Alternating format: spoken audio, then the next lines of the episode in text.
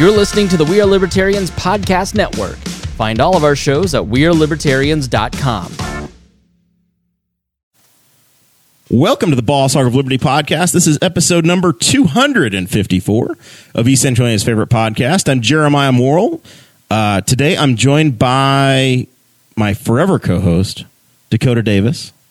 That's right. Today's episode features the two of us, and then we are also joined by Brian Nichols of The Brian Nichols Show. This isn't the first time he's been on, and he's going to be helping us talk to our returning guest, the esteemed Mr. Tom Saunders, who has been our state representative now. Oh, what? Zach.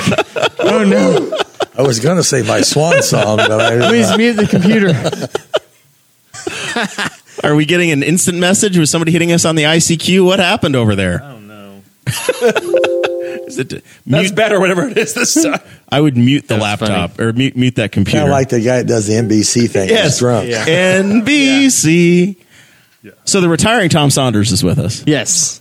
And uh, for well, for those of you who don't know, the reason that that just happened is we just re- redid the whole studio, so things got unplugged and restarted, and the settings got changed. But uh, we think we have, we thought we had the kinks worked out, but now we now we hope that was the last one. But yeah, Tom is with us in the studio tonight, and uh, we're going to be talking to Tom about um, a little bit at the front of the show, uh, maybe suspending the gas tax. We've talked about that before. Um, we asked all of the District 54 state rep candidates that ran for the Republican Party. We asked them that question. And then we're going to be talking to Tom about all the time that he spent at the State House, um, by my calculation, 26 years, because you got in office the same day I was born. I was going to say, how old are you? Um, so January 1st of 96? yeah. Yeah. Well, yeah. That's That's what it says on your State House yeah. bio. Yeah. I think I was elected in November of 96. Oh, okay. So I did. Yeah. You were. of 97. On your Yeah. first birthday, Tom was My sworn first in. birthday is a special day all around. I'm glad something come up.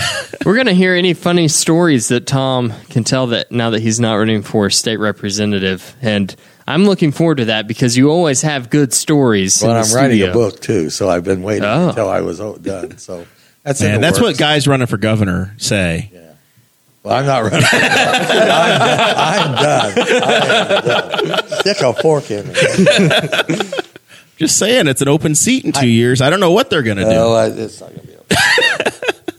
I've always said I wanted to draw a cartoon and have telephone pole and the wires and have the, the vultures sitting on there waiting on Tom to drop so they could swoop in and take the seat. I didn't know it was going to be eight. There were eight of them. and there was one that wasn't there I thought would be. So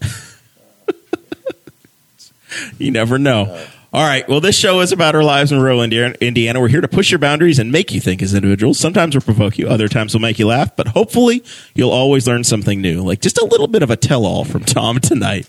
Uh, we just did 20 minutes on Patreon, and it was a wandering, There's a lot of different mess. topics. We got into everything, uh, and there was no flow, which is exactly the way we like to do it around here. We like to cover a lot of topics in a short amount of time. Sure. Yeah, we did uh, patreon.com slash boss hog of liberty, or you can go to boss hog of bosshogofliberty.com and click the support now button, and that is where you can go to support the show on a monthly level by monetary donations. That's how we pay for the studio. That's how we pay for all kinds of things. Um, all the updates, I, I did make a post in the Facebook group because if you sign up at patreon.com slash boss hog of liberty, you get access to our own Facebook group that is exclusive to those supporters. You also get uh, a bunch of different perks. Sometimes we send out little gifts in the mail, um, and those are all exclusive to those folks. So patreon.com slash boss hog of liberty. And if you sign up at $50 or more a month, then you get a shout out at the front of every episode. And those folks are Mr. Jonathan Phillips, Mr. Anthony Meyer, and then Miss Christy Avery. the awesome and incredible Miss Christy Avery.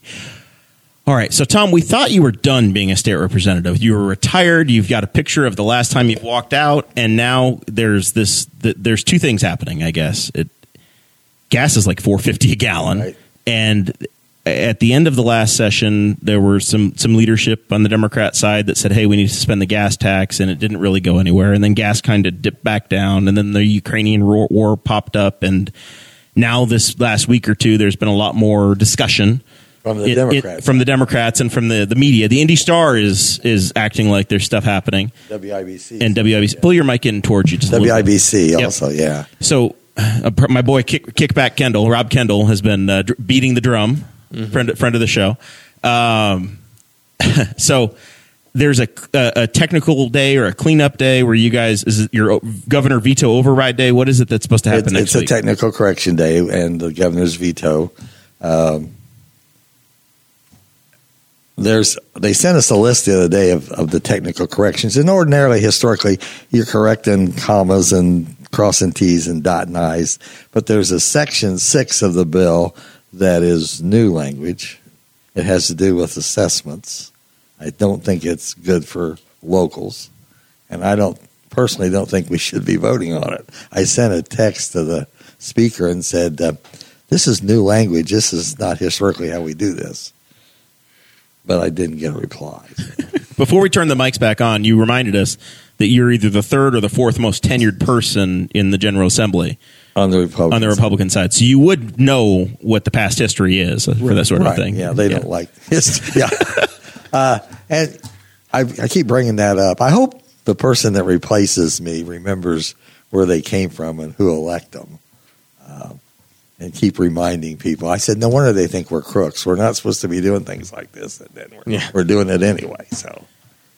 And the Democrats are promoting uh, the gas tax suspension, sales tax suspension. I personally think we should look at it. Frank O'Bannon did it when he was governor. We've we the legislature changed the rules for Governor Holcomb, but we could we're going to suspend the rules to do this other stuff next Tuesday, so we could actually suspend the rules to take and address the gas sales tax. So the case that the Democrats are making, uh, or that that those uh, proposing the suspension are saying, "Hey, the state's got a six billion dollar surplus. You could suspend it for a certain amount of time, theoretically." And you've got two mechanisms. You've got a sales tax, and then you've got a, a use tax on, uh, like, a, is it a, a dime or twelve cents per gallon of gasoline as well? Fifty, almost fifty cents if you add, Yeah, but it all add those two together. So potentially those could get suspended for a period of time. Yeah, I think we could suspend the sales tax if it reached, if it goes over four seventy five a gallon. We could suspend the sales. tax. Uh, you know, we passed a, a tax, a billion dollar tax cut, and I'm the only Republican who didn't vote for it. Uh, when we were talking about it in caucus, because it had to do with personal property assessment, and I, I said, guys, this isn't our money. This is local revenue, and if we think it's such a great idea, then we need to figure out how we re- reimburse the locals. Because I said, and they go, Tom, it's only two hundred thousand dollars for your county. I go, yeah, but my county's trying to figure out how to scrape together fifteen thousand dollars to repair a police car. So uh, when Right. it came time to vote, I was the lone Republican that voted against it. So. Yeah, that was one thing that we had that we consistently brought up, or was consistently brought up when we were interviewing people who were running for your spot. Was uh, yeah, like there were a lot of people that said, you know, suspending the gas tax sounds great, but we need to figure out like where the the funding that funding is going to come from, and really do a deep dive into uh, how we replace that money before right we and, just I, go. and I don't think it's a things. permanent thing i think it could be a temporary thing and you use some of this surplus where i mean what the with the with the gas prices going up we're collecting more sales tax than we were so you know we could take that out of the surplus i i don't think they will i don't think they'll even talk about it although i uh, there's a couple of issues that that may be addressed in this special session, or I may be going back. I wouldn't be surprised, depending on what the Supreme Court does. So the we have a citizen legislature. Right. You guys have you adjourned in April or was it February this time? It was a short session. A short so, session. So you, you adjourned and then you're supposed to be done unless the governor calls you back in, right? Right. That's the way that, and, that and the year before we didn't even sign E die because we didn't, which was you know the governor sued us, and I don't know that that's that's been settled. I think he's correct that we shouldn't be able to call ourselves back, but uh, I find myself at odds with people sometimes. so. Well, tell us. I mean, we're, it's it's open forum. You're welcome to share now. I- well, I just remember I hadn't been there very long, and we we were in the minority. We were in the minority the first eight years I was there, and we spent a lot of time in caucus. And we went to caucus one day trying to decide what we were going to do, and would Frank O'Bannon accept this? Would Frank O'Bannon accept that? And after sitting in that room for six hours, I went to the bathroom, And on my way back, I went to the governor's office and I said, "Can I see the governor a minute?" And we went in and I said, "Would you accept this?" And yeah, I'll even come down and talk to your caucus. So I go back downstairs. Paul Mannweiler was the leader. And I said, Frank O'Bannon said he would accept this and he'll come down and talk to us. Well, how do you know that? And I said, Well, I went and asked him. Under whose authority? And I go, I didn't know I had to have any authority. now you're negotiating directly with the governor. He'll, he'll never, he'll never come down here. Well, we went into special session, and when we came back, the first day, Frank O'Bannon came down and addressed our caucus, and we arrived at something. So, I mean, when I was elected, the voters of Henry County over, overwhelmingly voted for Frank O'Bannon, and they threw out the Democrat incumbent and well and elected me. So I thought we were supposed to work together, and uh, I came out of the assessor's office, and and so I knew something about assessments, and we're going to have a press because Frank O'Bannon wanted a blue ribbon commission to address property taxes, and they came to me and said, Tom, the Republicans, we're going to have a press conference this the leader, the Ways and Means chairman, and you, you know about assessments. So I go to the Senate caucus room, and we have all the media from all over the state there, and and the Republicans are just beating the hell out of Frank O'Bannon. And there was a door right there, and I just started doing a sidestep. and when I got to the door, I got down one flight of steps before our media person took a hold of me and turned me around. She said, Where the hell do you think you're going? And I said, It's Thursday. I haven't been home since Monday. I'm going home. And she said, Well, you don't walk out of a press conference. And I said, Well, you do if you don't agree with what they're saying. I said, the voters of my district elected the two of us and they expect me to work together. And I'm not going to badmouth him because he's a D and I'm an R. Well, that's when we still had Build Indiana money. And, uh, you know, you buy fire trucks with it or fire stations or something. And they told us all to submit our list. And when we started out, we were each going to get five hundred thousand dollars. Well, it got so the Democrats were going to get five hundred thousand, but the Republicans were going to get two hundred. And so I voted so, against the bill. Yep. Because it came hot on the hot off, hot off the press at ten minutes till twelve on the last night. And two days later, the leader calls me and he goes, "Did you cut a deal?" And I go, "What are you talking about?" He goes, well, the rest of us got two hundred thousand in Build Indiana money, and you got a half a million dollars. And I go, I just did what you told me to do because they kept telling us to lower our request, lower our request. And I found out later, a friend of mine, his wife was the state budget director, and uh, he said, "You remember that day you walked out of that press conference?" And I said, "Yeah."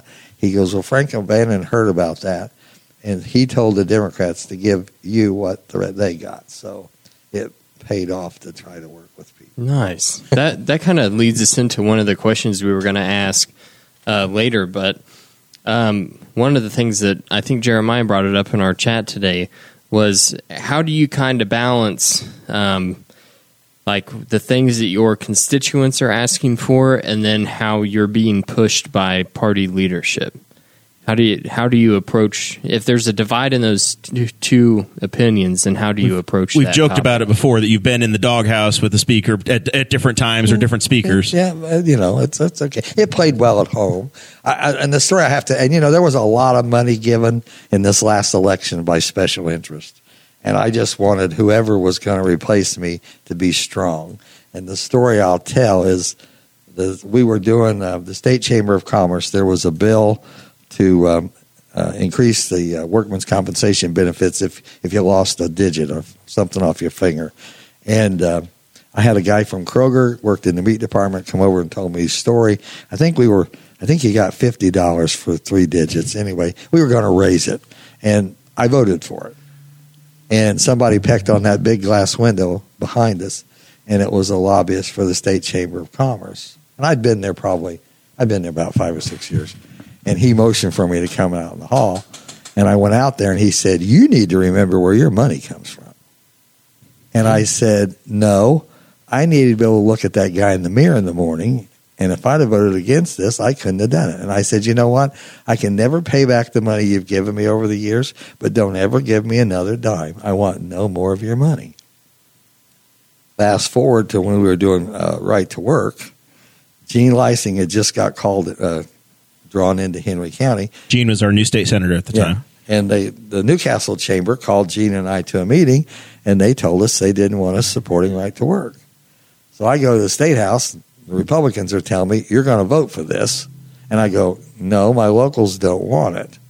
So the president of the state chamber comes over to meet me, and uh, you, we're going to get you a primary opponent if you don't vote for this. And I go, but my local chamber doesn't want me supporting it. Well, they shouldn't be telling you how to vote. And I go, but you give me a book the first of every session. We oppose this, we support this. I said, if I'm going to listen to anybody, I'm going to listen to my locals. And he said, well, then we're going to put somebody against you. And I said, well, you know what? This meeting's over. You're excused. And so They they didn't come up with a strong primary opponent, did they? they tried. They tried. But uh, So you worked with five different governors in your time. I did. Was it easy? It, it sounds like you you had a, a you got along well with Governor O'Bannon, I did. and then you've you've got some other past s- governors that you've I- been very close I with. served seven days under Governor Bayh, uh, became really close friends with former Governor Whitcomb. He asked me to be executive of his estate, and I go, "You got five kids," and he goes, "I know. That's why I want you to be executive." uh, Joe Kernan was a very nice man. Um, Mitch Daniels and I had our our problems. Knightstown Children's Home and some other things. So, uh, Mike Pence, I took him campaigning door to door when he was 20, 29, I think, the first time he ran for Congress. Oh wow, really? in 1990 or whatever when he, the first first when time he around. lost, yeah. yeah. Huh. I thought he had a hot wife. She was Karen. Karen was very good. Still is very attractive, but uh, at that time she. And then uh, You just Governor needed a Holcomb. backup plan if things didn't work yeah, out with Gov- Sue. Governor Holcomb was, has been very nice to work with too. So Good. All right. Yep. It's a, a see. I didn't realize you had a little overlap with Governor Bayh. He probably didn't Seven even pass days. you in the hallway. He did one day. And you know, when when I lobbied for the Assessors Association when I was county assessor, we they passed a bill. The you had to if somebody died, the assessor had to inventory the lockbox contents, and it passed. And uh, I I wrote him and told him I thought he should consider vetoing it. I said, example, your father remarried, your mother's jewelry is in that lockbox. Your dad dies, you have no idea what happened to that. And he did veto the bill. so. I have a question. Huh? What what's it been like having to see the the political conversation on the national stage, and then to be able to to bring that to the, the state level, and like to be able to have a conversation outside of the intense political discourse from the red team, the blue team, and like actually get things done. Well, I mean, I grew up. I, I credit Richard Nixon with giving me my political uh, start. I mean, I wrote him a letter when I was a senior in high school and got invited to the White House. And I thought if an 18 year old kid from Lewisville, Indiana can do that, you can pretty much do anything you set your mind to. And I came up in the Republican Party. I've, I've worked and helped get other people elected. I'm very disappointed in what's going on in Washington, D.C. When I went in to see Governor Holcomb, and I told him I wanted a new archives and something else before I left. And excuse me. And he goes, Tom, oh, I was the only person, the only Republican who didn't vote to take away his executive power. And he said, Can I get you to stay until my term's up? And I said, I don't even know if I can be a Republican anymore. I mean, I'm I'm just not happy with what both sides of Washington D.C. It's just, and unfortunately, that's part of our problem that's getting to be in, in, in Indianapolis. I don't think the supermajority serves a good purpose. So you've had you you've seen, and that's a that's a great point. You've seen uh about three different eras in your time. You've had absolute 50-50 majority where everything you know it was it was a tiebreaker constantly, Yeah, when I was elected, it was 50-50. and then you were the fiftieth Republican. Yeah. and then but you were still in the minority somehow. Yeah. Um, I don't know how that part worked. Well, we the first day we got there, my mother, you know, you, you get elected state house, you're going out to change the world. You want your family out there. My mother was on an oxygen tank. It was good for five hours, I think. My family goes out there to see me sworn in, and we go to the caucus room. And we stay in the caucus room for seven hours because it is the second time in the history the state it went 50 50. And the Republicans passed a piece of legislation that said if it ever happened again, the party that elected the highest ranking statewide office holder would control the Speaker of the House. They thought Steve Goldsmith was going to be governor. Well, guess what? Frank O'Bannon won. So we, and as a freshman, you're in the back row of the caucus room and you're to be seen and not heard. and they send a note in that my mother's having to go home because she's about out of oxygen. And I raised my hand and I said, Did you guys not make this rule when you were in charge? Well, yes, but we thought. I go, But you're like a bunch of kids who didn't get their way. You're going to take your ball and go home. So I didn't start out. and then and then you went through an era where you know the the there was almost a supermajority and Democrats were leaving the state and going to Illinois to essentially protest and say you can't do you can't operate this way we're leaving and then a few years later the, the maps got drawn to a point where the Republicans have had not haven't even needed uh, Democrats to the show up first year I was there, we walked out. We we wa- we wanted to do something, and we walked out and we went out on the west side of Indianapolis and found some lady. Her name was Doris. She was behind in her taxes. Her roof leaked. Her yard was full of trash, and, and we cleaned her house up, painted it, broke her, fixed her broken windows, put a new roof on it, hauled the trash out. They sent the police after us. did you have some news crews there as you're doing We all this did, good work Yeah, yeah, you know. And then I brought them to New Castle, and they did a house in New Castle. Uh, they did an older lady's house over on the east side, and they sent the state police after us. But they all said, "Hide! You hide behind a tree." I, I don't. I think it was a bad idea for the Democrats to go to Illinois, but I know because why that did that way the state police couldn't get them because Mitch Daniels would have had them drug in. but then there again, we took their we took their pay. We we fined them, uh, and I kept saying, guys, one of these days this pendulum's going to swing the other direction. And well you're getting out before it happens yeah, or before you have to become a Democrat or libertarian, God forbid. So, Well, they've asked me to come across the aisle a couple of times, and they've been very nice to leave me alone. yeah, They said we could do worse than you, Tom. So all these stories, why why are you deciding to retire now? it I come home frustrated and mad and I jokingly say I kick the dog and take it out on my wife, but I don't. It's just my wife and I talk. It's it's not any fun anymore.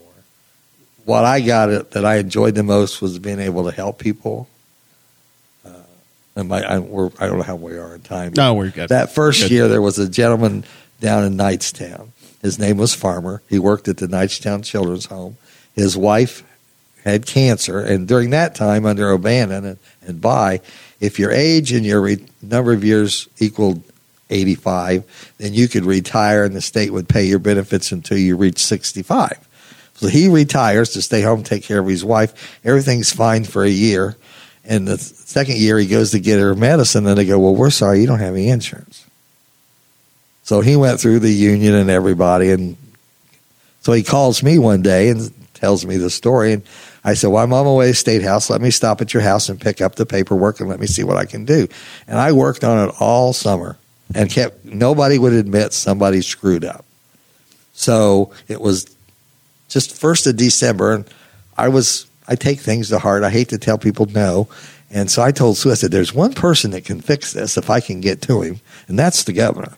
So I go to the state house, go in to ask to see if I could see Frank O'Bannon, and his his uh, secretary says, "No, he's busy." And I said, "Well, can I see his chief of staff?" And she says, "If you come back at one o'clock." So I come back about ten to one. I'm sitting in the outer office. They're putting up the governor's Christmas tree, and in walks Frank O'Bannon. How are you, Tom? Fine, Governor. What do you need? I said, Well, I needed 10 minutes, but they tell me you're busy. Oh, I got 10 minutes for you. Come on in. So I go in and explain the story to him, and he goes, Well, Tom, if he wasn't entitled to the insurance, why did he get it for a year? And I said, That's the question. I said, Somebody screwed up, and nobody's willing to take the blame for it, but you can fix this. So he says, Well, let me see what I gave him all the paperwork. He says, Let me see what I can do. He said, If you don't hear from me in a couple weeks, come back and see me. I go, Well, will she let me in? so I go home. I drive from the state house to Knightstown, stop at the farmer's house, knock on the door, tell him what I've done. I said, If he can't help me, we're done. And I drive from Knightstown to Lewisville. I walk in the door, my phone's ringing, and it's Mrs. Farmer, and she's crying because Frank O'Bannon himself had just called and said, We made a mistake. We screwed it up. We're going to pay your back medical bills. Your insurance will be re- recommitted. that was my best day. And that was in the That's first term. incredible. Yeah, yeah. And and my my my intern said, "Tom, I think they're Democrats." And I said, "Well, if they didn't vote for me the last time, I bet they vote for me the next time." Probably that's like picking up two votes. and they four votes. they unfortunately are both are deceased now. But for ten years, every Christmas I got a card from them Hmm. thanking me and never will forget. So That's we've been able to do that for lots of people, and to me, that's. They go, why are they calling us, Tom? And I go, because they don't know who else to call, and uh, that's been the rewarding part of the job. So the constituent service side, more than any of the legislative stuff, has been what's Yeah. driven you. Yeah. And you know, when I first got there, the Democrats were in charge for eight years, and I was I was told on the first day when I met John Gregg, the speaker, and Jerry Denbo and Chet Dobis, patted me on the back and said, "We've heard a lot of good things about you, Tom, but to be quite honestly, you got a big red bullseye on your ass." And you're not gonna, you're not going to get jack shit you can go home and take credit for. So you just sit back and enjoy the ride. Well, nice to meet you too, Mr. Speaker. you know, and in the end, John Gregg and I became good friends. Uh, When when I You didn't vote for him when you, when you ran for governor twice, did you? uh, you maybe not the first time. when we were when my I fam- had a guy in that one of those that one of those runs, well when my when I helped him and you helped him get to vote too. Yeah. We could tell that story. Yeah, yeah. Uh, The uh, but when my family was going through the worst times, Yeah. John Gregg was good help. Yeah, when when Rex Bell ran for governor in 2016, uh, he had a stroke in in Wayne County. He lived in Wayne County. He was had a stroke three or four days before the election. Wound up in the in Methodist Hospital, and uh, Brad Klopfenstein and myself were trying to work with the Wayne County uh, election office, the county clerk's office, and they were not sending the traveling board to get uh, to let uh, Rex vote. And uh, we got uh, Tom involved in a couple of phone calls from Tom, and all of a sudden the traveling board changed their mind and they uh, they visited uh, Methodist and, and Judge Bell and, and Rex Bell were able to, to vote. Yeah. Well, and you know, uh, people people don't realize I, the title does help. and we were able, you know, Rex and I talked. Uh, John does cemetery work in the cemetery for us, and I, I called the county chairman over there and I said, "Do you realize the bad publicity we're going to get? The guy's running for governor and he can't vote for himself." I said, "I'll drive him out there if I have to." No, no, no. We'll take care of it. We'll take care of it. So it's just making a phone call. All they can do is tell you no. Uh, you just have to remind people if you realize, like, come on, guys. Well, I Yeah. make house calls. Not everybody does it. I mean, when Andy was in trouble, uh, people sent us really nasty letters. I think the worst thing that's happened to us is Facebook and social media because people get on there at 11:45 at night and shoot this stuff off into cyberspace and think nobody reads it, but I read it and I take it pretty damn personally. And uh, I've went to a couple houses and knocked on their door and uh, well, I uh, you know. So these the house that you're you're you're you're showing up at the door of shit posters. Yeah. well, I uh, the one I remember That's is their uh, worst nightmare. That's how I would love. last We're- thing honestly, I'm still waiting to meet Greg Pence. So at some point, if he knocks on my door, that'd be the, that's probably the one way I'll get to meet him because I don't show up at Republican fundraisers. You're welcome. To, we're having a Republicans are having a golf outing on the 15th of June Okay, out here. You should come. I think he'll be there for lunch. I'll be up in Elise Stefanik's district in northern New York that weekend. 15th of Home sweet home. St. Lawrence County, my uh, my biannual pilgrimage. Is it once every two years? Is that biannual? Is Sure. that, is that right? I- Sure. I, can never get that term right. Can, can Is it- yeah, is it come for the biannual or lunch? I don't play semi-annual? Yeah, you Yeah. can come for lunch. Yeah, I'll buy for you. Buy. this guy sent me this awful. It was awful, awful. It was when they were doing cash for clunkers in the banks. Nice to see you, Brian. Thank you. Uh, His phone's blowing up and he's bailing on us. He's got a he's got a seven thirty curfew because he gets up at two thirty in the morning. and this guy, it was you know the feds were doing cash for clunkers and a bank bailout. And I get home one day and I got this email they sent at eleven forty five at night. Him and his church was fed up. They was going to throw my ass out. And just all this stuff. Nastiest email I ever got. Just mad at mad at you because they were taking cars back. Yeah, and uh, so I look. He has to live between Knightstown and Dunreith on Old Forty. So I drive to his house and back into his driveway in case I have to get out quickly.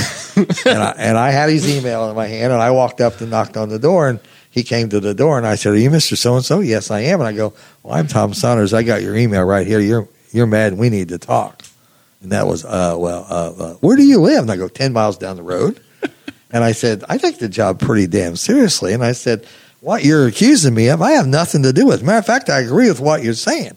I said, if you want to jump me about property taxes and roads and education, you go right at it. But I'm not taking a hit on something I have no control over. Well, you want to come in? And I go, well, if you're not going to shoot me, well, I'm going to tell my church. That wasn't very Christian of me. I probably should apologize to you. They tell me in Indianapolis I shouldn't do that, but nothing shuts them up. I can knock on the door. We find that sitting down at this table and talking to people, we've gotten along with people from the absolute far left and the absolute far right when you actually have a real conversation. And I think this, hopefully, you've you've you've felt this too in the time we've had this the show and you've participated with us. That it helps actually have a conversation and, and it pulls away some of the social media. Well, and if you yeah, and if you can get people to the same table, sometimes you can get a lot accomplished. You Yeah. had, on this list, you asked me some of my accomplishments years ago. Warm Glow Candle Company was they needed water and sewer. They wanted to expand. They were being courted to move to Ohio, and Centerville needed to expand their water and sewer. The state was getting ready to build a new rest stop. They were going to put in their own wells and their own sewer system. And I thought, well, this is kind of asinine. So I was able to get the state together, and we were able to expand Centerville's water and sewer. And So you were able to take that out to where the rest area was, and if it happens to be in line with where Warm, Warm Glow wanted to be, then everybody benefited. yeah, so we were able to do those kind of things that nobody ever heard about. And and when I first got elected, I made friends with the Tiny Adams, who's deceased now. He was the Muncie yeah, representative. he got elected the same year I did, and and I could talk to Tiny, and we'd get stuff accomplished. He came to my house one time for a Christmas open house. He called me the next day and said, "I got my ass chewed for coming to your house." And I go, "Well, who told on you?" I mean, It, in that day, it wasn't like it was on Instagram and somebody saw that you were there. no. Uh, somebody, somebody in your house was talking to the Democrats, Tom, and they we, should, used- they we probably used to should be trusted. Well, I, I have a lot of different. You've said some things about like your first years. Do you think um it, do you think after 26 years the state house and what you've done up there has met the expectations that that you had whenever you first walked in? Well, I think we all go out there thinking we're going to change the world. And no one person can do it. You have to have a working relationship. And when I first was elected, the Democrats and Republicans worked across the aisle together. We don't, we, it's, we don't reach our hand out to do that. And I think that's a mistake. I, So if in the modern era, if a dem- if you happen to live in a district where Democrats elected, your Democrat representative puts a bill forward, goes into committee, very little chance anything's going to happen with No, it. They just won't even hear it. No, and, and why? They got elected the same way I did. And an example is there's there's a representative, Democrat representative that I respect, very knowledgeable knowledgeable guy. Uh, he had a pretty decent amendment on something last year, and uh, when we go into caucus, we talk about the amendments, and well, we're going to hold this bill till tomorrow, and you offer that amendment tomorrow, we'll we'll address that. Well, let him have the damned amendment. I mean, Yeah. we're not going to beat this Democrat, Right. You know, so it, you know, So it's just that it's always that calculating. and I can't. And there was a time in my life when I wanted to go to Washington, but after being out here, I can't imagine how bad it is. And- I've been called to the governor's office more than one time. So, Uh, on, on the list of six governors, how many of them called you in? well, three. one of them showed me the back door. like the back door in a trunk of a Lincoln? What are we talking Oh, there's about? a there's a there's the governor's office. You go in upstairs, and you can go downstairs, and then there's a back door comes right out the snack bar, and was over the Knightstown Children's Home, and I was shown the back door, and I said, "Well, I've been thrown out of better places." So, for those that don't remember, uh, the the children's home in Knightstown, which actually is Rush County, but Knightstown, the Knightstown Children's Home was a state operated facility, and then it essentially got closed down. Established during the Civil War to take orphans of the war veterans. Yeah, so it operated for about hundred years, one hundred and thirty years, uh, until the uh, Daniels administration, and then they closed it down, and it no longer was state state employees. It still functions, but It- it's, not. It's it's a troubled youth facility. It's run by the National Guard. Yeah, it's the Yeah. National Guard. It's like a military school. and we now. could have done that together. yeah, could have figured out a, that solution. Yeah, I, But- we had they had a rally out in the atrium, and I spoke. And after it was over, a good another rep said, "My God, Tom, you called the governor out." I go, "I did." You go, "Yeah, you told him to come out here and talk to us." I said, "Well, I, he should." I mean, it's like he did call me, and he said, "Tom, they told me every one of those kids had a place to go." And I said, Governor, I can show you a kid that he went home for Christmas vacation and mom had a new boyfriend and the boyfriend didn't want the kid there so the kid lived on the streets until the christmas vacation was over is that the kind of home you want to send them to no, it wasn't a way you know so Yeah. It's a pretty neat facility. If you, It's drive a out there. beautiful I pass facility. there all the time. Um, part of my job takes me past there a lot. So, yeah, I'm- it's always cool. The first time that I passed it, I had no idea it was there. So I just drove. I was like, "What is this place?" I assume it's the reason State Road 140 exists. yes it is yeah. and, it, and, then, and the american legion supported it heavily Mm. Matter yeah. of fact, I got an award from the American Legion that year for trying to To keep the children's home alive. But when Mike Pence got elected governor, he called me in and he said, Tom, I need a big painting to go on this wall. And I said, Hey, I know just the painting. It used to be at the Knightstown Children's Home. It's huge. He said, Find it for me. I couldn't find it. It's gone. I don't, and you couldn't hang it on these walls. It's too big. Too big. Who walked off with something that big? I don't know. Wow. I'll know it if I ever see it. what was it of? Was it of the children's home?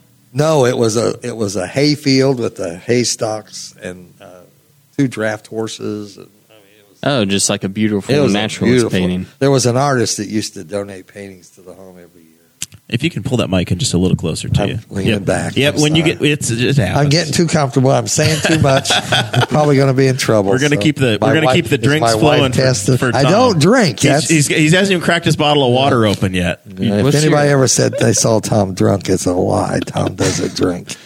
What's uh what what are some things that were shocking to you as you as you first got into the state house and just seeing how the state government works?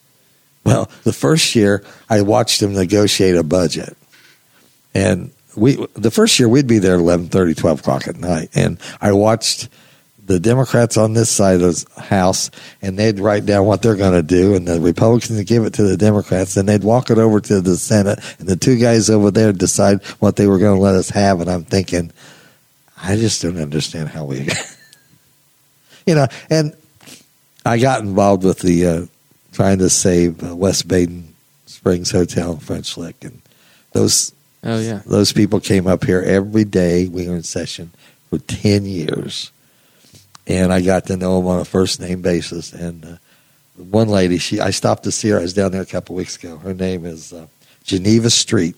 She's in her nineties now. And Larry Borst, who was the Senate guy and controlled the purse strings, he would never meet with the orange shirts. So she found out he was a vet. So she drove her dog up from French Lick to his office on Saturday morning. And then she got Larry cornered. and she got her money. So, uh, and if you ever go to French Lick, there's a new road between the West Baden Hotel and the French Lick Hotel. It's called Geneva Street. Oh, really? Yeah. It's named after her. Yeah, Geneva Street. So they were trying to get a casino license. They needed a what was license. happening. They thought that's all that would save that community. And it was the, the what they called the boat in the moat, right? Voting them out. And now now we've gotten away. We we morally don't require a casino to be in water anymore. Now we can build a freestanding And I made and friends okay. with, with Bill Cook. I, uh, he said, "You tried to help me," and I said, "Yeah." And, and he when he made that water around the around the boat, the moat, it was a building. He wanted to name the water Lake Geneva after Geneva Street, and she said, "No, I don't want that." So he named the new road Geneva Street. then after we allowed land-based casinos, he calls me and he goes, "That." Boat makes my resort look cheap. Can I take those wheels off and fill in that water? And I said, well, let me check. And I called him back and I said, yes, you can. So if you ever go down there, the, it doesn't look like a boat anymore. now it's no longer a no no longer looks that way. So in 98, 2000 in that era, do you feel like that a, an average legislator could bring a bill forward and get it heard and actually go through a process? Has that changed, or do you think it's the, it's just the same games are played? It's, Well, just, it's still all about the caucus and when I first want. got there, you'd have a Democrat author and you had to have a Republican co-author, and we don't require that anymore. Who changed that rule? How does that? Is it just it just, just just kind of disappeared.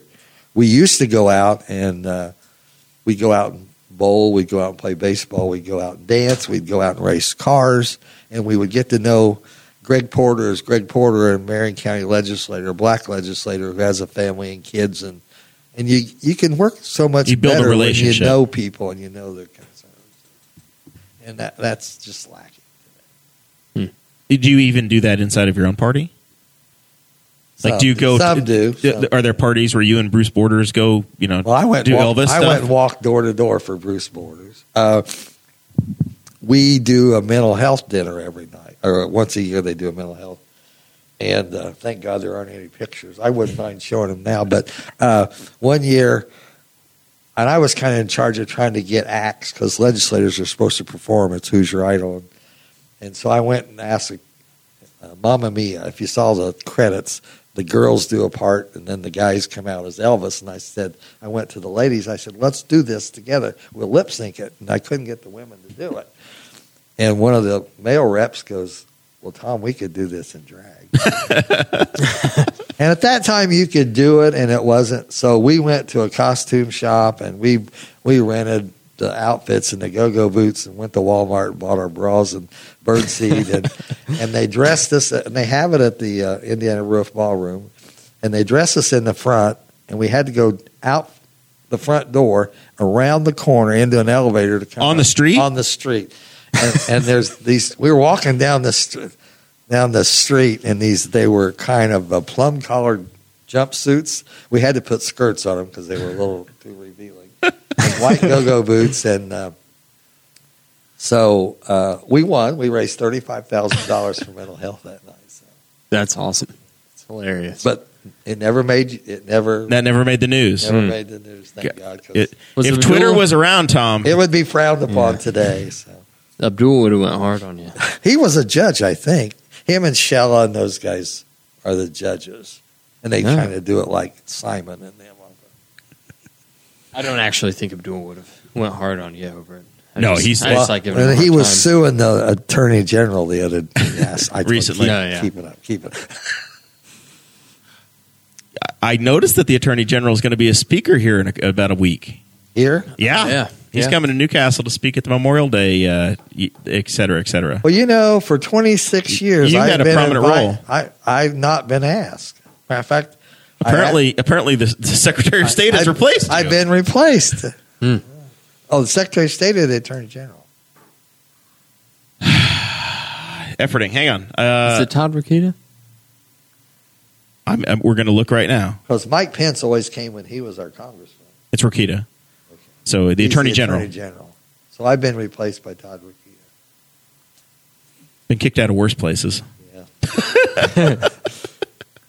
I don't even know who the Secretary of State is right now. Holli Sullivan. Holli Sullivan, because there's a big that's that's your big job at the convention is to Yeah. decide who's who your uh, who who the next GOP nominee Yeah, is. and they're all telling me how conservative they are and how they're going to fight for pro life. And I sent Diego a text last night, and I go, "What does that have to do with The job of Secretary of State. General?" Yeah, Secretary of State. You know, if Charlie White hadn't gone to prison, this you wouldn't have this weird offset in, No. in, i- i- for like the last twelve years you've had there. Ten years, it's been we're off cycle. Yeah, that and auditor, and I almost became state auditor.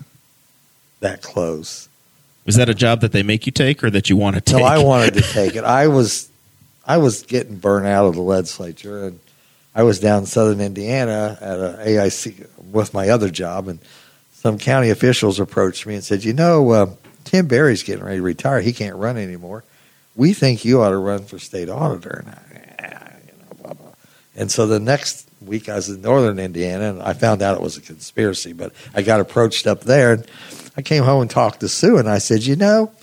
I have the same background that Tim Berry has. We I got grassroots Democrats and Republicans all over the state that like me. Maybe I ought to look at it. So I uh, it happened on uh, I think Fourth of July.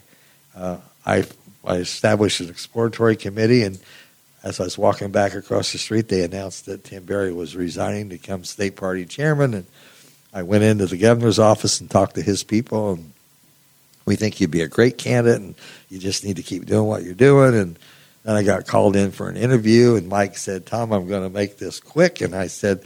Well, Governor, the only thing I got that could cause me any embarrassment is my son. He goes, I know about it. No, it's no problem. I'm going to do this quick. You're going to do it. We're going to make it happen. And then they chose somebody I was ready to. so, what was the conspiracy?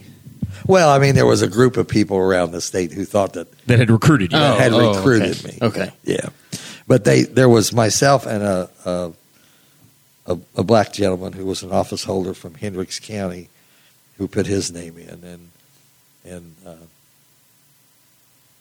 and they made that choice. they made that choice, and I think he was there. And the last, they and then they send you a thirteen page questionnaire. Who do you owe? Have you ever done this? You know. All these questions, and then there's a question at the end: Is there anything we haven't asked you that could be potentially embarrassing to you or the governor? And I wrote what I needed to write on there, and then he wasn't in the office very long, and found out he had a child out of wedlock, and the lady showed up at the auditor's office wanting child support, and I thought, and unbeknownst to me, I held the door for him as he went out the door for the last time, but I guess he didn't answer that last question. wasn't, wasn't quite as truthful. Yeah. So we, we haven't talked you into running for governor, but it sounds like you're kind of open to running for state auditor. I'm not running for anything. I'm, I'm done. I'm done. Yeah, that was the uh, that was the last question here.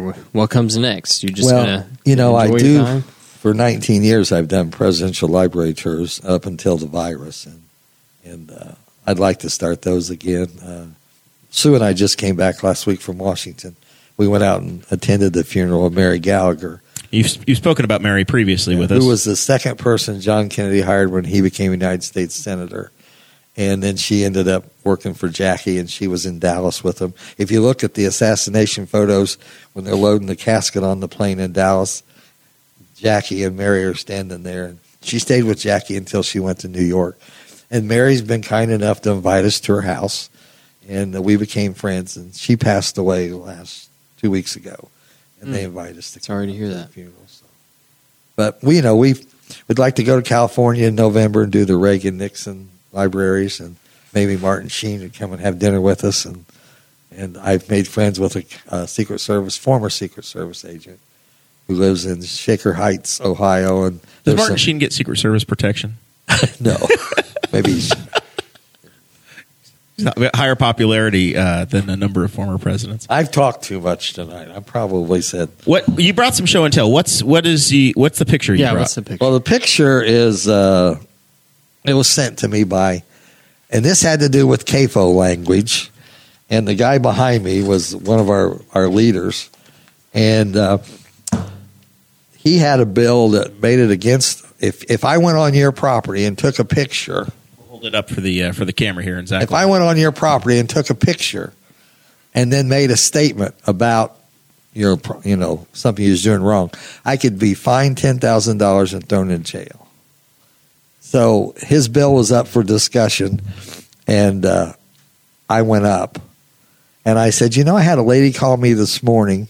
Her mother was in a Newcastle nursing home, and she wasn't happy with the care her mother was getting. So if I went to that nursing home and visited her mother and maybe took a picture, I could be fined ten thousand dollars and thrown in jail. And I said, Lewis Hines is how he went. He posed as a janitor and went in and, and took pictures of ch- child, child labor in the 1900s, and that's how we changed the child labor laws. I said we would have thrown him in jail and t- fined him ten thousand dollars. This isn't right. And Pat Bauer came up after I sat down and goes, Representative Saunders is right. And I thought, oh God, I need his help. Once again, you're not allowed to be friends with Democrats. and it doesn't then- get you called into the governor's and office. then Brian Bosma was the speaker. He called uh, Bill Friend back, and they pulled the bill, so the bill didn't get voted on. And this picture was sent to me, a profile on courage. So uh, and who signed it? uh, couple of Democrats. So- and somebody just I love happened to snap a picture that day. Well, that was on the front page of the Indianapolis Star, and the glaze that Mister Friend's given me is not very good either. So I was, but you know, I sometimes you don't vote the way you're supposed to. There are ramifications. I, I had a nice office and a secretary until I didn't vote the right way one time. So. But you have to be prepared to live with your decisions and and represent the people who send you there. So how did that work? So you like you would you said you at some point you had you know you had said hey I, I'd like to go to Washington I want that I know you had different titles in leadership where you you know you I guess when you get into the whip role or the assistant whip role which I think you had at one point I, I was uh, caucus assistant caucus, chairman. uh, assistant to the regional manager is what Yeah, that, yeah, that yeah. sounds like the office. What what did that mean? What was that? Well, I had a was seat- that is that the kind of thing where they're supposed to keep you in line? Like, well, I had a seat at the table. We, you know, the leadership would meet and we'd talk about what we were doing in caucus, and and they didn't want to hear what I because rural Indiana versus everybody in leadership is basically urban, and uh, I offered to quit a couple times because I knew Kathy Richardson, who was who was the state rep, she was a caucus chairman, first woman elected to leadership. She's now the clerk, in uh, Hamilton County clerk. And Kathy and I were friends before the legislature. And I knew she was getting chewed out because I wasn't doing what I was supposed to do. And I offered several times to resign the post and go back down to where I came from. And she said, No, they need to hear what you have to say. turn your mic just a touch for us again. I'm sorry. It, it's a it, it, you talk with your hands and that's just the way it goes. they need to hear what you have to say. So there came to a point where I wanted to say what I wanted to say, and I wasn't. I said, if this means I have to be told what to do, I don't want this job anymore. So, so I was out of it for probably six years, and then uh, Ryan Bosma called her and said, "What do you think about me making Tom your assistant again?" She goes, "You'll have to ask Tom." so he put me back in that position, and I retired from that. So. Yeah.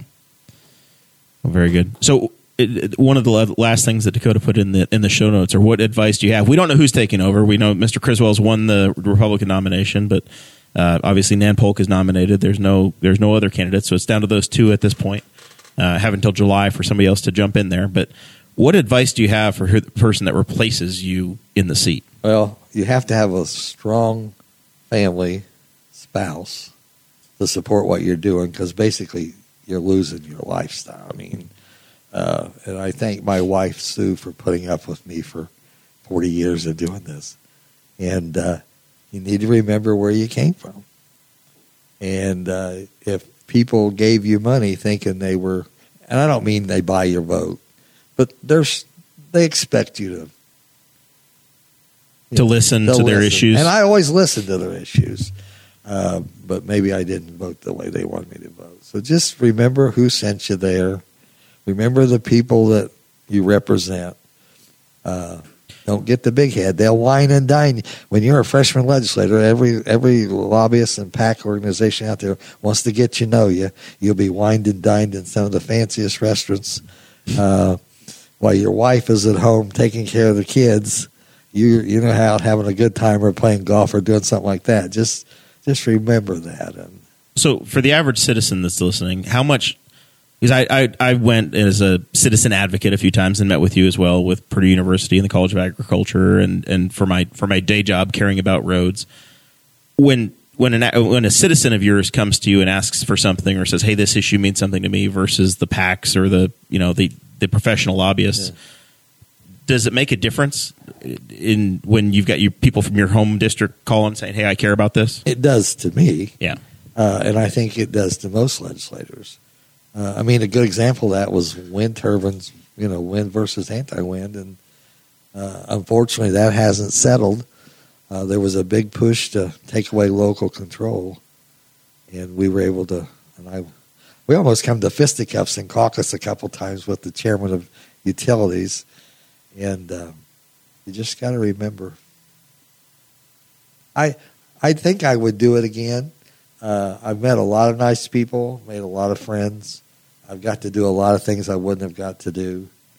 Um, Well, we I know Dakota and I both are very appreciative, and we know we know you listen because you offered the straight ticket voting bill, right? And I'd forgotten two years ago. I listened to the Yeah, and, and yeah, you know they yeah. told me we got a hearing on that. I had the votes to pass it in committee, Yep. and the chairman got a phone call. I never found out who the phone call came from, and the, then the bill didn't get a vote. I like I like to think that something that I brought up to you made it to the governor and he got mad about it. I don't. I don't believe it. I don't know if it was the governor or state committee. Although Just don't governor- don't crush my hopes here. Yeah. okay. Well, he controls state committee, so. Uh, but I think that's where it came from. But uh, and it made me feel good when they told me I had the votes to pass it. That's very good. So w- this is where we start to get into our final thoughts, and I, I will we'll, we'll catch Zach, but I, I, I want to ask one more thing of Tom. Uh, Your uh, your tours that you put together is this something that anybody can get into? Is it invite only if people want to get involved and jump in? How do they how do they get get on board? Started with the- out. State committee started. It was called the Roving Elephants, and then I had some Democrats that wanted to travel with me, and I said, "Well, we, so it's a ro- unofficially it's the Roving Elephants and the Wandering Asses, but anybody's welcome to go. We have a good time. I mean, we've been very fortunate. It was bi- bipartisan. I mean, we had lunch in church with President and Mrs. Carter. We've met both President Bush's. Luci Johnson met us on the lawn of the LBJ Ranch and had lunch with us. Um, the guy that was handcuffed to Lee Harvey Oswald when Ruby shot him came and had lunch. David Eisenhower came and spent five hours with us at Gettysburg. They tell me I write a nice letter. Uh, so we've got to do some things, and if you love history, you get to hear it from the people who were actually there. And the next the next one is you're going to try to you're going to try to solve Watergate, and and and go and go check up on President Reagan. Yeah, yeah. Well, hopefully we're gonna. Yeah. That's the Matter of fact, because we, I wrote the Ken, I wrote uh, the last trip we took. We went to Boston and Hyannisport, and I wrote Ted Kennedy's widow and told her about my group, and, and I said, would would you consider opening it up the Kennedy compound for us to tour Hyannisport? So I get a phone call from a kid who works for the Edward T. Kennedy Institute, and he wanted to know how many people we were talking and what our mode of transportation was. And I said, well, first of all, what's this going to cost? He goes, I don't know. We've never done it before. And uh, so they opened up Joe and Rose's big house next door to Bobby and Ethel Kennedy's house. And we were supposed to be there an hour, and we were there almost three. And we did the same thing with the uh, Reagan Ranch in California. We were they sent buses after us because it's top secret how you get there, and we were supposed to be there a couple hours, and we were there like five hours. So it's a good trip if you like history. Come travel with us. Try to make it affordable because I always figured I was one of the most fiscally challenged legislators out there. Everybody thinks we're wealthy. And there are some wealthy legislators out there, but I don't know that you want all of them to be that way because you need somebody that worries about making car payments and a house payment and sending kids to school. Have we got Definitely. time? One more story. we got time. Uh, there are some perks. Everything's on seniority. I, my license plate now is number seven. Uh, the speaker gets number one. The minority leader gets number two, and then it's on seniority. But a couple years ago, first nice day, I was coming out of the State House parking lot, coming down Ohio to go up on the 70, and this car went by me, and the guy, the passenger, flipped me off. And we got stopped at the stoplight, and I looked at the guy and I said, so what did I do to deserve that? He goes, You're driving my car. And I said, I beg your pardon. Citizen State Bank and I own this car. And he goes, Well, that license plate didn't cost you anything. And I said, Yes, it did. I have to pay just like you. I said, The only thing this license plate gets me is a designating parking spot at the State House and assholes like you that don't know what the hell you're talking about. and then I thought, Oh, shit, Tom. And he took off faster than I did. Okay, now I have to. I'm not going to say what you drive out there, but it doesn't look like. I would never look at that and think, yeah, that's a sweet state issued car. Yeah. Like if I would never, I would look at that and be like, oh yeah, that's municipal. Like that, or that's a state. Like that's hilarious that somebody thought that to just issue all the state legislators the cars. governor, the governor, lieutenant governor, the the five big offices, they get a car. But the rest of us, we get we're allowed one mileage trip a week to the state house. Uh, and if I go out there, I'm allowed twice a month to visit. So it's not like we You're not you're not bank raking it in. And No, would you would you I- drive home every night, or you would go out Well, for the three or first four year days? I got there, I th- I still had kids in school, and I thought it was important that I be home for them. Well, I left before they got up in the morning, and they were asleep when I got home. And then one night I went to sleep on the road coming home, and Sue and I decided it'd be easier for me to sleep, uh, stay out there. And God bless Aunt Marge, it was Sue's aunt. She had a spare bedroom, and I mooched off of her for the first eight years. Matter of fact, I had to tell her I'd leave so she'd go to a nursing home. Gosh, and then I uh, then I joined the Columbia Club, so I've stayed at the Columbia Club. But you need to come home. they've got dorms there No, or a hotel. you get a room. Columbia Club, you know, Yeah. on the circle. It's it's it's you big you know big muckety mucks. I've never been in. Well, yeah, you have to join. it's a thousand dollars to join, and if you're a legislator, they give you a legislative rate because because you're stuck there. yeah, and uh, that's where a lot of deals are made at the table. Yeah. that's where Democrats and Republicans get to know each other. Seems fair. Yeah. I just go to the Elks Club here. It's a hang out with your son. Zach, we're, we probably need to move into final thoughts. What uh, what do you say? What do you got? You got anything to preview? I'm, I assume you're excited for the next two weeks. Yeah, You get to be my neighbor. um, Galt can stop posting the countdown because if the countdown means that's the day everything's over. I like the whole month. I don't just just bend on the day. Um, but no, there's. I mean, there's. Uh, check out the centennial stuff for the county. There's stuff going on. We got the donut eating contest, and there's like you know a torch relay that I'm going to find out this week how far they're going to make me run uh, in two weeks. So I think you and Nate Lamar are going to have to run the whole thing. I, uh, there's two townships that had zero people volunteer. They're trying to get represent. I think it was like maybe like Stony Creek and another one. They said no, not even the cross country teams. I, I listen. I, Joe Wiley was on this show, and he admitted that he lives in Stony Creek Township, and I know he runs. So Joe Wiley, Well, in- I'll you, you got you got a And it future may not trying to be a county commissioner. I have to look at my email, but I knew I- there were two townships that did not have anybody volunteer. I'm Yeah. recruiting Joe. And the, the, the cutoff was an eight minute mile, right? It was nine, but then that didn't come Oh. up on the website. Yeah, I couldn't do an eight minute mile right now. So I, I, mean, I thought it was an eight minute mile. I saw it on Facebook. So I after you and I talked about it. I think it was episode two fifty two. Uh, I was like, I'm a. I set the treadmill at the gym to seven fifty nine pace. I did one mile. I was wiped. I was like, "There's no way." I was like, "I'm not signing up for this because Outside. if, it, if they're like, it's going to be three miles, then I'm I'm done. I'm going to be running like a 18 minute mile.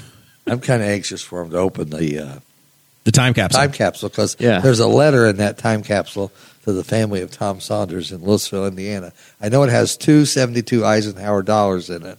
I'm curious to see how the paper survived. Really? So I I have rescheduled uh, a, f- a little family getaway for Sarah and I off of that date so that I can be here for the time capsule opening. So June fourth. I'm I'm planning on, on finding my way over to the courthouse to watch it, It, watch uh, it go down. There's going to be an iPhone put in the time capsule. The new one. and uh, yeah, the only, yeah, in the new time capsule, the only thing downloaded on that iPhone is an episode of Boss Hog of Liberty. Yeah. And there's a, a charger included. I was going to say, put the charger in. It'll be all solar by then. We'll see Yeah. how it we'll see how it does. I'm coming scared through. of which episode. Please, not 200. Anything but 200. There's probably an episode with Aaron Dickens since he's the one that did it. since he's he's on the committee that's putting it together. I, do, I want to ask Tom, what's the coolest thing you did that you realized that I couldn't do this if I wasn't a state legislature? Like, and not necessarily like a cool political thing, but just like an event you got to go to or something you got to do, and you're like, because I, got- like even I don't have any significance to anything, but there's times I sat there and like I don't know what I did to get to where I am right now, like this very place, but this is awesome. Two things. I met Dr. Holmick, right? The guy that, yeah.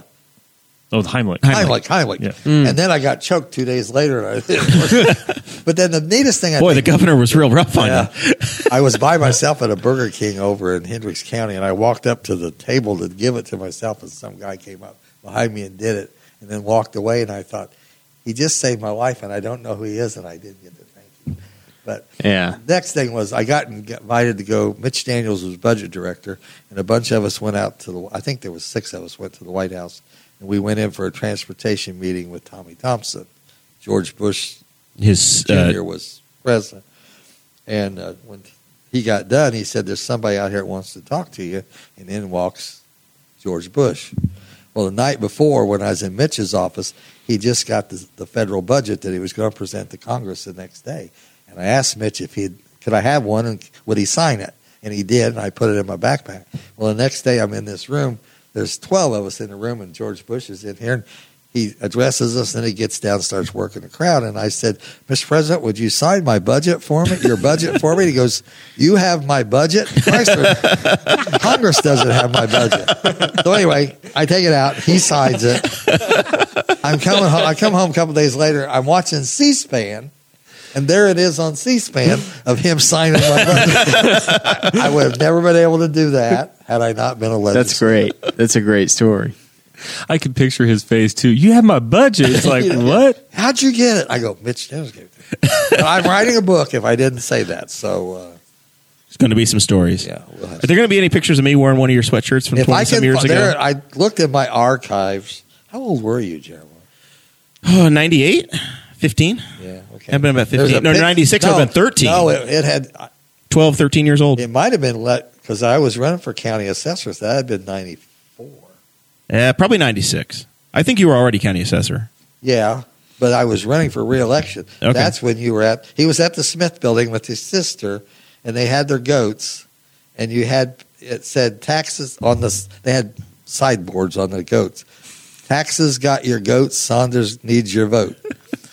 I tried to find that. I'll put that in the book if I can. All it's right. in the archive somewhere. I'll, I'll help you identify the people. It'll either be, it'll either be Morrells or fouls in that. Uh, I thought it was both there. of you. It probably I was, we were probably there together, but I, I'll have to I'll to look the pictures and decide. I think the- they're not. They're probably so old. They're in black and white. So we're gonna. It's They- gonna be well, like looking at your pictures out it of was the. in the front. It was on the front page of the Courier Times, if you remember. I don't. Yeah. Man, we were we were making moves back in the day. My kids will throw all this away. That's why you got to get the book out. All right, um, and we'll have to have you back to promote the book. That's just the way it's going to be when it when it comes. Uh, Daryl Radford did his book on here. We've well, Daryl's Daryl's helped. Daryl's involved. That's good. I'm talking and he's writing. That's perfect. Anything else that we've left out, Tom? This is a chance for to plug your Well- book to whatever. I'm humbled that the voters of this district sought to send me back to represent them for 26 years. I thank them for the honor. It has truly been an honor to represent them. And you know, it's most of them have been cordial. We may not always agree, but we were always willing to sit down and talk about it and and, and vote my conscience. And I tried to do that. Very good. We appreciate you very much, Thank you. um, Dakota. Anything? Um, I don't really have much. Um, I wanted to say that Christy Avery gave us the Jeff Gordon cutout, and it's been sitting over there underneath of the tables that were over there. But he's found a home. Um, there's a couple of things that have found a home in the studio. Uh, I wanted to give a shout out to my wife for making me some stickers for the studio. Those are really fun. I'll be putting a picture in the Patreon group. So if you you want to see what You've what- put, you've what put a the fun logo on up that. on the door outside that has nothing to do with the Uh-huh. show, further Yeah. confusing the issue of, of, of people coming here and wanting to. Oh, we're hoping to fix that. you know, Mike Borles, make sure your ringer's on. Need to put it on the air side outside. Oh yeah, so that all the ambulances know to turn the sirens Yeah, off as so they're they know going you're by. On the air, yeah. Keep all the Harleys from revving their engines. Oh, Yeah. sorry guys.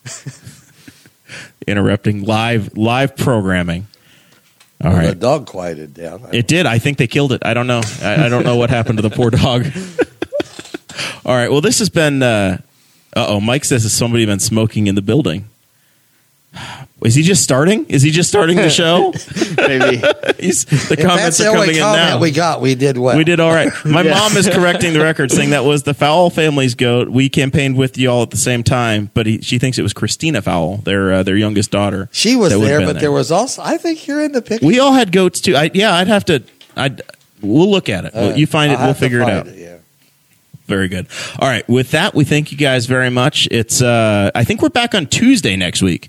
It's our annual race week, so Dakota's going to make up an excuse not to be here. And Smell a storm of brewing. yeah. yeah, there's going to be a lightning storm of some sort, and he's going to have to work on a substation in, uh, in Wayne crossed. County. Uh, but uh, I know we have Mike McCown coming back. I assume Blake uh, Blake McCown will be here. Zach will be. You're in the listening building. to the We Are Libertarians Uh, Network. more Learn more at We'll- WeareLibertarians.com. With that, we will see you guys next Tuesday.